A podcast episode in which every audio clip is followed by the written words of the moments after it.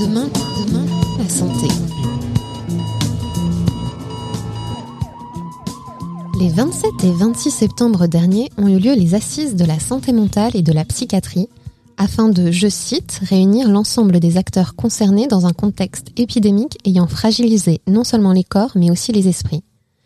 Et effectivement, on peut dire que cette période a contribué à mettre les questions de santé mentale en avant. On en a rarement autant parlé. Mais qu'en est-il de la psychiatrie? Bonjour et bienvenue dans Demain la santé. Aujourd'hui, nous explorons ce champ de la psychiatrie en compagnie d'Emmanuel Vénet. Emmanuel Vénet, bonjour. Bonjour. Euh, vous êtes psychiatre, praticien hospitalier à l'hôpital Saint-Cyr en Mont-d'Or et écrivain, auteur entre autres du manifeste pour une psychiatrie artisanale. Rapidement, est-ce que vous pourriez nous expliquer ce que c'est que la pratique psychiatrique hospitalière?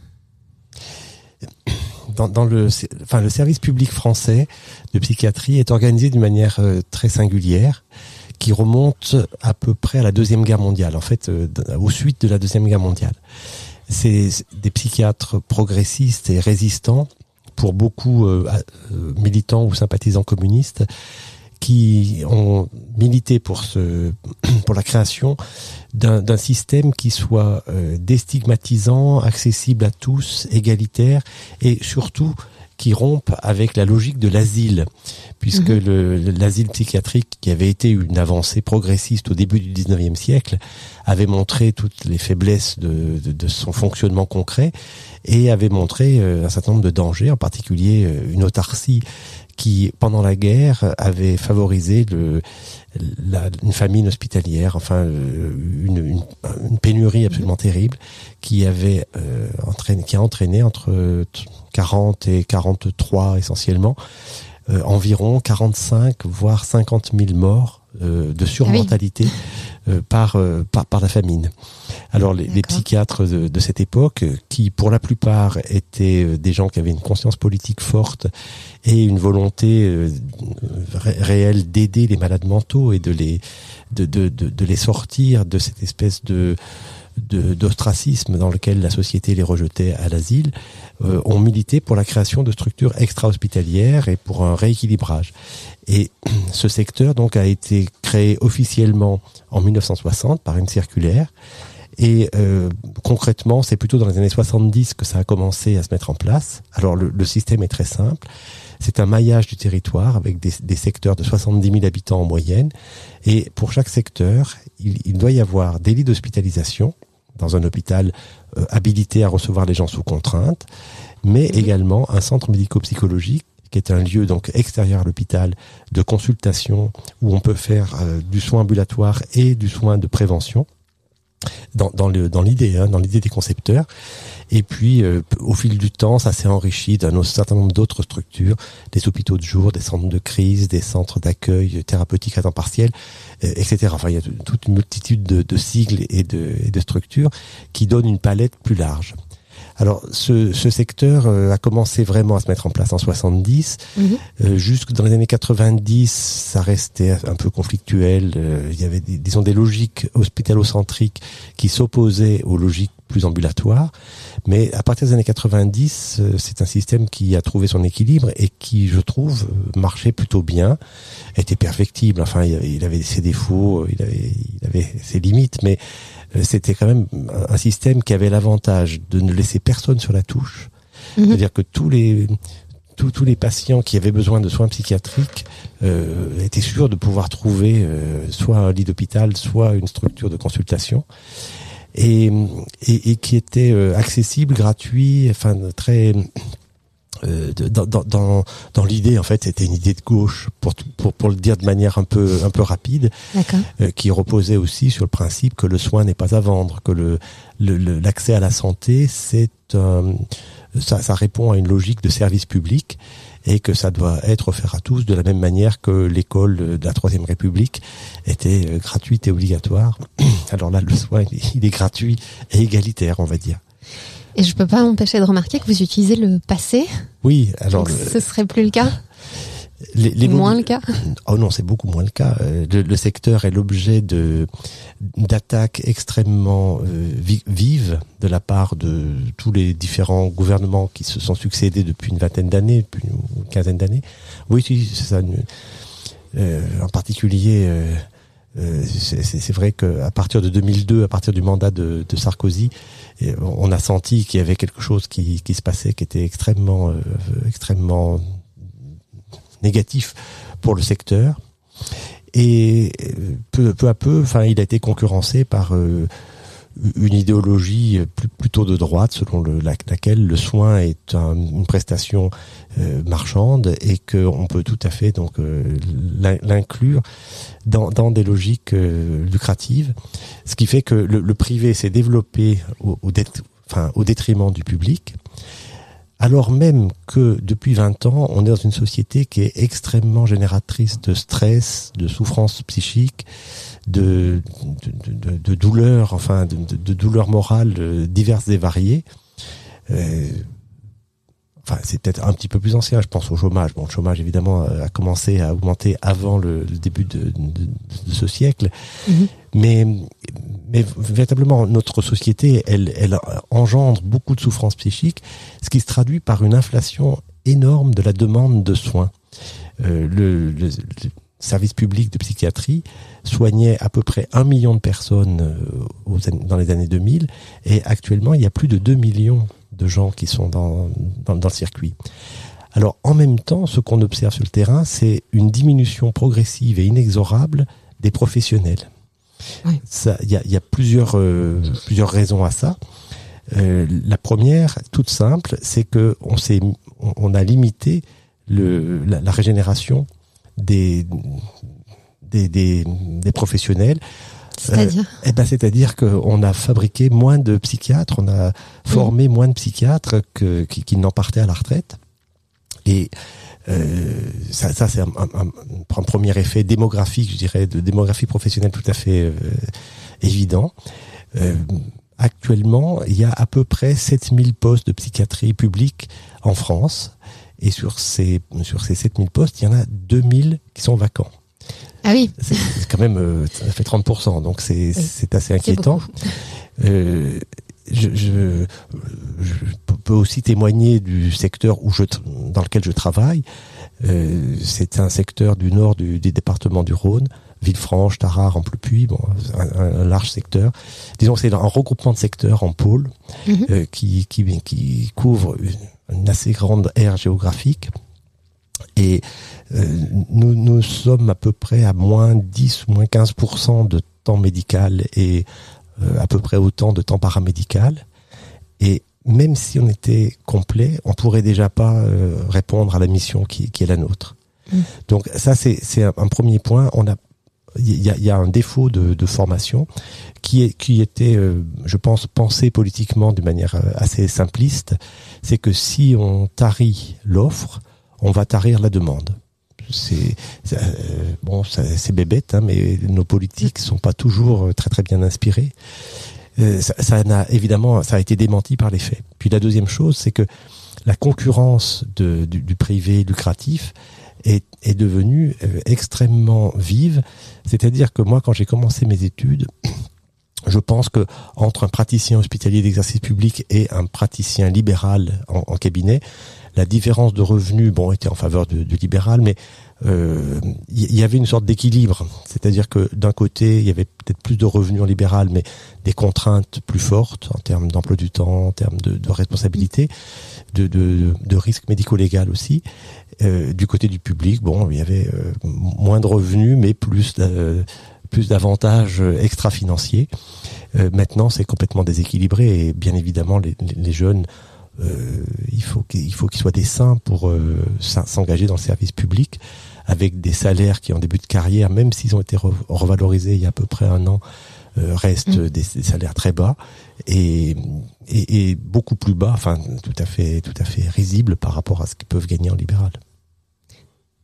Et donc vous avez parlé de ce défaut de, de formation en termes pas nécessairement de formation, mais plus de pratiques, euh, d'outils thérapeutiques euh, à disposition. Est-ce que donc dans la psychiatrie artisanale que vous prenez, donc à l'inverse de la psychiatrie, euh, on va dire monétaire, euh, ou industrielle, industrielle, euh, que vous venez de nous présenter, est-ce qu'il y a des outils thérapeutiques qui seraient différents Est-ce que c'est plus, euh, ou alors c'est une, une, posture du soignant, le fait, euh, je, je ne sais pas, j'imagine, hein, mais de, de, prendre du temps ou d'aborder la question différemment ou d'avoir recours à d'autres d'autres formes de thérapie? Alors cette question mérite qu'on s'arrête un petit peu mm. sur le, ce, que, ce que je désigne comme psychiatrie industrielle. Tout à fait. Et qui est une tendance euh, vraiment qui s'affirme de plus en plus depuis une dizaine d'années, me semble-t-il, euh, qui, qui consiste à disjoindre la fonction de diagnostic mm-hmm. et la fonction de soin.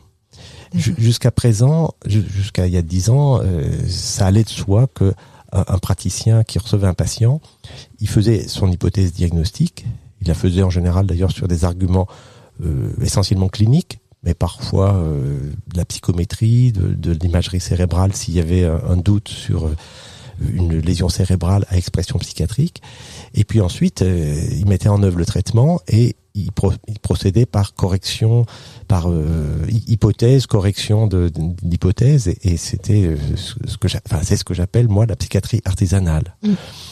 Euh, actuellement, donc, se développent des centres experts de diagnostic euh, qui, qui, qui reposent sur le principe d'une rencontre brève avec le patient, quelques heures, bon, ça peut être une demi-journée, deux demi-journées, parfois trois, euh, une, rencontre avec un psychiatre qui fait une évaluation clinique, euh, une rencontre avec des neuropsychos qui font des, évaluations psychométriques et qui tentent d'objectiver des, symptômes ou des traits de personnalité ou des choses comme ça. Et puis ensuite, donc, euh, le diagnostic est rendu. Éventuellement, on peut avoir un peu d'imagerie. Le diagnostic est rendu et la, la avec une préconisation de soins. Ce, cette pathologie euh, demande euh, une thérapie comme ci, une thérapie comme ça. et ensuite, donc, un thérapeute intervient avec comment dire, un, guide qui est déjà fait. Il, il procède pas par essai-erreur. Euh, il, met en œuvre ce qui a été décidé par l'expert. Alors l'expert, euh, l'expert, il a souvent d'experts que le nom sur, le terrain. Ça peut être un interne bien docile qui se contente de répéter de manière tout à, tout à fait euh, en forme de perroquet la parole de son de son patron qui, qui veut qu'il y ait des schizophrènes partout ou qu'il y ait des bipolaires partout ou qu'il y en ait nulle part. Enfin bon. Et, et il va souvent de bonne foi être expert comme moi je suis pape. Et, et, donc, euh, le résultat, c'est un comment dire, c'est une sorte de fétichisation de, de diagnostics, d'avis diagnostiques qui sont pas nécessairement pertinents, euh, mais qui vont déboucher donc sur des traitements qui n'oseront pas euh, remettre en cause le diagnostic et qui peuvent pendant longtemps être des traitements euh, erronés dont le patient ne tire pas de profit. Alors, je, vraiment, je vous assure que je suis atterré parce que je redécouvre en revenant sur le secteur parce que j'avais un peu arrêté cette pratique euh, pendant quelques années j'y reviens et je découvre des gens qui euh, sur ce mode-là sont sous neuroleptiques euh, alors qu'ils n'en ont pas besoin ou sont sous régulateur de l'humeur alors qu'ils n'en ont pas besoin. Ce sont des médicaments qui sont extrêmement lourds d'effets secondaires. Mhm. enfin, on, devrait les prescrire avec la main qui tremble. Et, et, et j'ai l'impression qu'il y a une espèce de généralisation de, de, comme ça de protocoles thérapeutiques qui sont euh, qui sont vendus euh, en, package. Donc euh, il faut le neuroleptique, il faut la curatelle, il faut le neuroleptique retard, le, programme de soins sous contrainte ambulatoire. Bref, des espèces comme ça de de, de réflexes thérapeutiques qui qui n'ont plus d'allure et qui vraiment sont très loin de l'idéal de personnalisation qui qui prévaut dans le dans le discours officiel. Et pendant que je suis sur le discours officiel, je veux aussi souligner que les gens qui, euh, les, politiques qui détruisent le secteur de manière, euh, à mon avis, délibérée et vraiment euh, très très habile, ne, ne commencent jamais un discours sans dire le secteur reste le pivot de l'organisation de, de nos structures. C'est-à-dire qu'il Ce qui n'a pas tellement de sens. Euh, ben, ça, s'appelle un mensonge. le, secteur reste euh, le pivot qui est dans le viseur mhm. de, de, nos politiques. Alors, je, le disais, je, je, il faut pas idéaliser. Euh, ça, a des défauts et des limites. Hein, mhm. cette approche-là. Euh, la, la qualité, c'est l'égalitarisme théorique, l'égalitarisme, le fait que personne n'est laissé sur la touche. Le, le défaut, euh, c'est que c'est les patients les plus lourds qui arrivent dans le secteur et euh, qui souvent font fuir des patients plus légers, qui ont, qui ont des troubles qui, qui, peuvent se soigner en clinique ou en cabinet. Donc, bien évidemment, il y avait une sorte de tri spontané qui se faisait. Euh, les, les, pathologies les plus lourdes étaient soignées à l'hôpital et les pathologies plus légères en clinique. Mm.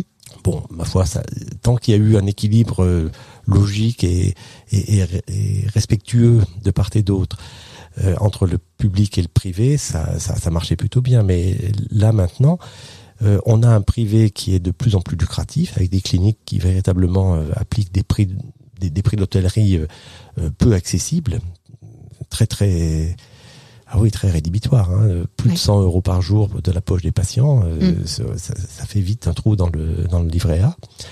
Et, et puis, par ailleurs, un, secteur public qui est tellement à l'abandon, qui est tellement en difficulté, qu'il y a des centres médico-psychologiques où on ne donne plus de rendez-vous, ou bien alors où on donne des rendez-vous à des délais tellement euh, ridicules que c'en est que, que, que c'en est indécent. Quoi. C'est, ça peut être un an et demi, mm. deux ans. Pour, une pathologie euh, qui en général euh, a un, caractère, je dirais, d'urgence subjective.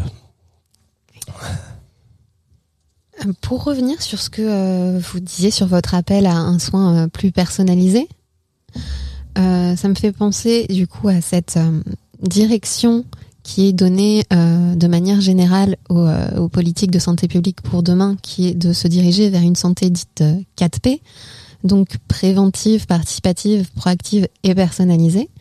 Et dans le cas de la psychiatrie, je me demandais quelle était l'enjeu ou la difficulté de l'équilibre à trouver avec euh, des patients psychiatriques entre euh, sur les dimensions proactives, donc entre la responsabilisation du personne, donc euh, de de la personne dans la prise en charge de ses de son soin, et le fait de laisser cette personne face à, à son diagnostic ou à, ou à son problème. Alors, le propos que je tiens à, votre micro est un mm. propos en rupture par rapport à un propos dominant.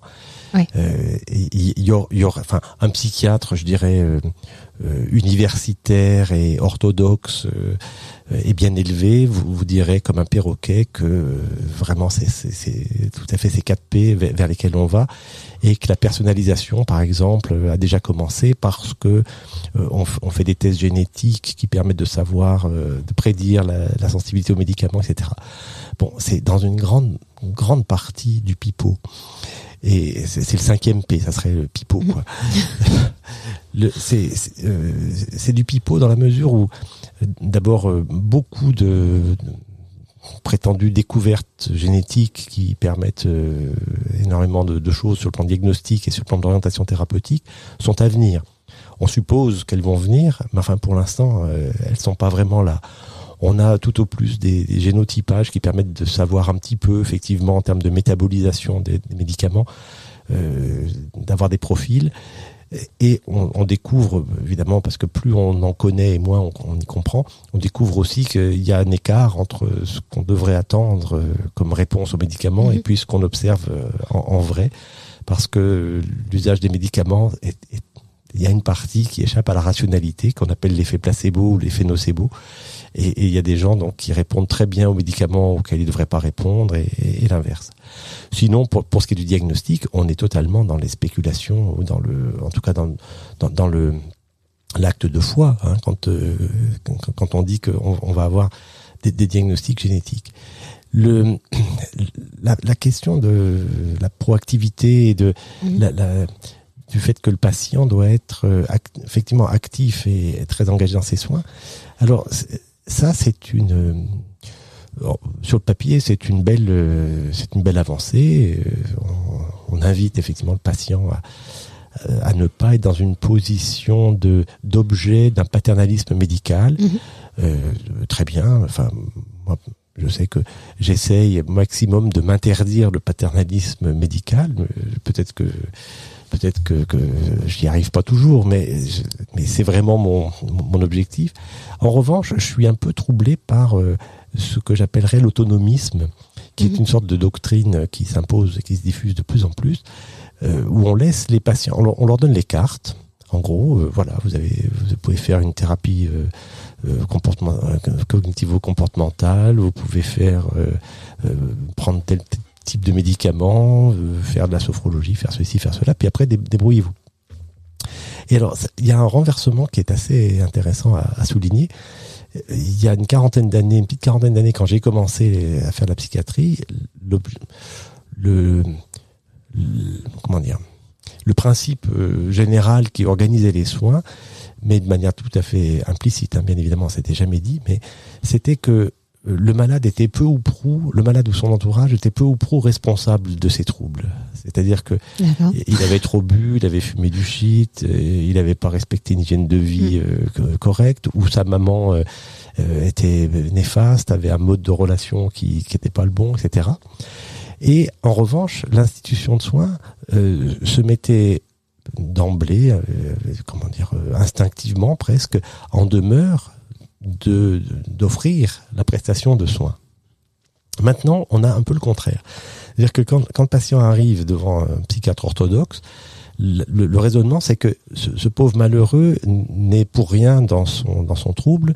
Il est victime d'une loterie génétique et il a mm. bon, il a pas les bons gènes. Alors il a une fragilité dépressive, il a une psychose, un autisme, que sais-je. Et euh, donc, euh, on, on, le déresponsabilise complètement. Ça, ça a eu du bon pour certaines pathologies. Je pense en particulier à l'autisme, où ça a permis de... Enfin, c'est vrai, ce, ce, raisonnement a permis de dédouaner les mamans d'une responsabilité absolument accablante dans le, les troubles de leur enfant. Mais après, euh, en revanche, l'institution de soins, elle donne juste euh, des indications, des clés, et puis c'est un peu débrouille-toi. Débrouille-toi, saisis ce que tu peux. Alors, il euh, y, a, y, a, des patients pour lesquels ça marche, des patients euh, ben, comme, nous qui sont euh, qui traversent une passe difficile, qui sont un peu anxieux, un peu déprimés. Ils ont les ressources internes pour faire ce travail. Mais avec les grands psychotiques, je crois que cette exigence d'autonomie et cette comment dire cette espèce de défaut de guidance qui est en train de se mettre en place subrepticement, c'est tout à fait à leur détriment parce que eux ne savent pas choisir, ne savent pas demander, ne savent mhm. pas euh, très très bien se, se, positionner dans un tel, euh, un tel système. Et pour euh, rebondir là-dessus, je voulais également vous demander, dans ce, ce contexte-là de taylorisation de la psychiatrie, d'une protocolisation du soin, de proposer des, des packages de soins, est-ce qu'il y a encore une, une, place et un, un, rôle à jouer dans le soin psychiatrique sur tout ce qui va être euh, euh de l'affect, de la relation, plus les aspects euh, intangibles du soin. C'est ce qui nous manque le plus cruellement, c'est-à-dire que pour, pour, pour, dire très simplement, ce qui nous manque, c'est du temps, déjà, pour mm. commencer. Il faut se rendre compte que la plupart des gens qui sont soignés en ambulatoire sur le secteur ont à peu près un temps de soin de une demi-heure par trimestre. C'est peu. C'est très très peu. Alors vraiment, tout, tout, ce qui peut relever de la psychothérapie, justement, de euh, tout ce qui peut relever de l'interprétation, l'exploitation, la compréhension des phénomènes qui se rejouent dans la relation thérapeutique, ce que, ce que la psychanalyse appelle le transfert, et qui est un, un mécanisme obscur et compliqué, mais qui, qui est en gros le, le fait que dans une, euh, une relation thérapeutique se répètent des, des schèmes relationnels qui sont hérités de l'enfance et qui sont largement inconscients et qu'on peut euh, on peut euh, avec euh, un peu de, de, de finesse et d'acuité d'esprit en déduire enfin de, la, des modalités relationnelles actuelles quelque chose de l'organisation profonde de la personnalité du, du patient. Ben, en, une demi-heure par trimestre c'est tout à fait impossible. Et puis même je dirais sans, sans aller sur sur le terrain euh, très complexe de l'interprétation du transfert, mais même simplement la sollicitude, la prévenance, l'accompagnement, la, guidance, le fait que euh, beaucoup de patients ont besoin de ont, besoin d'être un peu orientés, un peu étayés. Euh, face à un choix. Face moi, ça m'est arrivé plusieurs fois d'être sollicité par des patients qui me demandent euh, je suis face à telle situation professionnelle, qu'est-ce que je fais? Je suis face à telle situation de, domiciliaire, qu'est-ce que je fais? Comment j'organise euh, euh, le remaniement de ma vie après un divorce, après un licenciement? Bon, c'est des choses dans lesquelles, avec prudence et avec avec doigté, il m'est arrivé de, disons, de les amener. C'est lent, c'est patient, mais de les amener à, à, à trouver la réponse en eux. Euh, bon, encore une fois, euh, ça demande vraiment, euh, vraiment beaucoup de temps. Hein, voilà. Et donc face à, ce contexte que vous nous décrivez, est-ce que l'engouement n'est pas nécessairement le, terme, mais la communication de plus en plus grande, la déstigmatisation qu'on peut avoir autour de la santé mentale aujourd'hui, vous semble un levier d'action possible pour améliorer euh, l'état des lieux un peu pessimiste que vous nous dressez Eh ben, j'attendrai des actes, des actes politiques. La, première des choses, ça serait de, recommencer à former des psychiatres euh, en nombre suffisant. Mhm.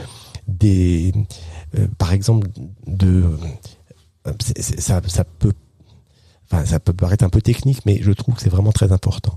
Il y avait euh, jusqu'en 1992 un diplôme d'infirmier de secteur psychiatrique. Ce, ce, diplôme, il était inégalitaire parce que c'était, il était différent du diplôme d'État. Mhm. Et donc, les infirmiers de secteur psychiatrique ne pouvaient travailler qu'en psychiatrie. Les infirmiers d'État pouvaient travailler partout, y compris en psychiatrie. Euh, il y a eu une volonté d'harmonisation, ça peut tout à fait se comprendre, et donc il y a un diplôme unique. Euh, les diplômes infirmiers, connaissent des spécialisations. Il y a des infirmiers de bloc opératoire, des infirmiers anesthésistes, des, des infirmiers euh, puériculteurs ou puéricultrices en mhm. pédiatrie. On n'a jamais réussi à obtenir qu'il y ait des infirmiers spécialisés en psychiatrie. C'est-à-dire que il y a au niveau de la formation initiale de, des infirmiers, il y a eu une perte de, de qualité absolument euh, colossale et, et jamais ça n'a pu être corrigé par euh, l'adjonction d'une quatrième année, qui serait une année de, spécialisation, qui évidemment se traduirait sur la fiche de paye par, euh, par un supplément, puisqu'il y, aurait euh, une formation initiale plus longue. Bah, voilà l'exemple d'une décision politique qui est une décision correctible, mais qui n'a jamais été corrigée depuis 1992. Ça commence à durer. Oui, ça commence à faire long. Ben, très bien, merci beaucoup euh, de votre témoignage euh, donc de praticien euh, depuis le, terrain de la psychiatrie hospitalière. pour nos auditeurs qui souhaiteraient en savoir un peu plus, je rappelle votre ouvrage, donc un manifeste pour une psychiatrie artisanale. quant à moi, je vous retrouve même lieu, même heure la semaine prochaine. Bonne journée et à bientôt. Au revoir. Au revoir. Demain, la santé. La santé est un état de complet bien-être physique, mental et social. Demain, demain, la santé.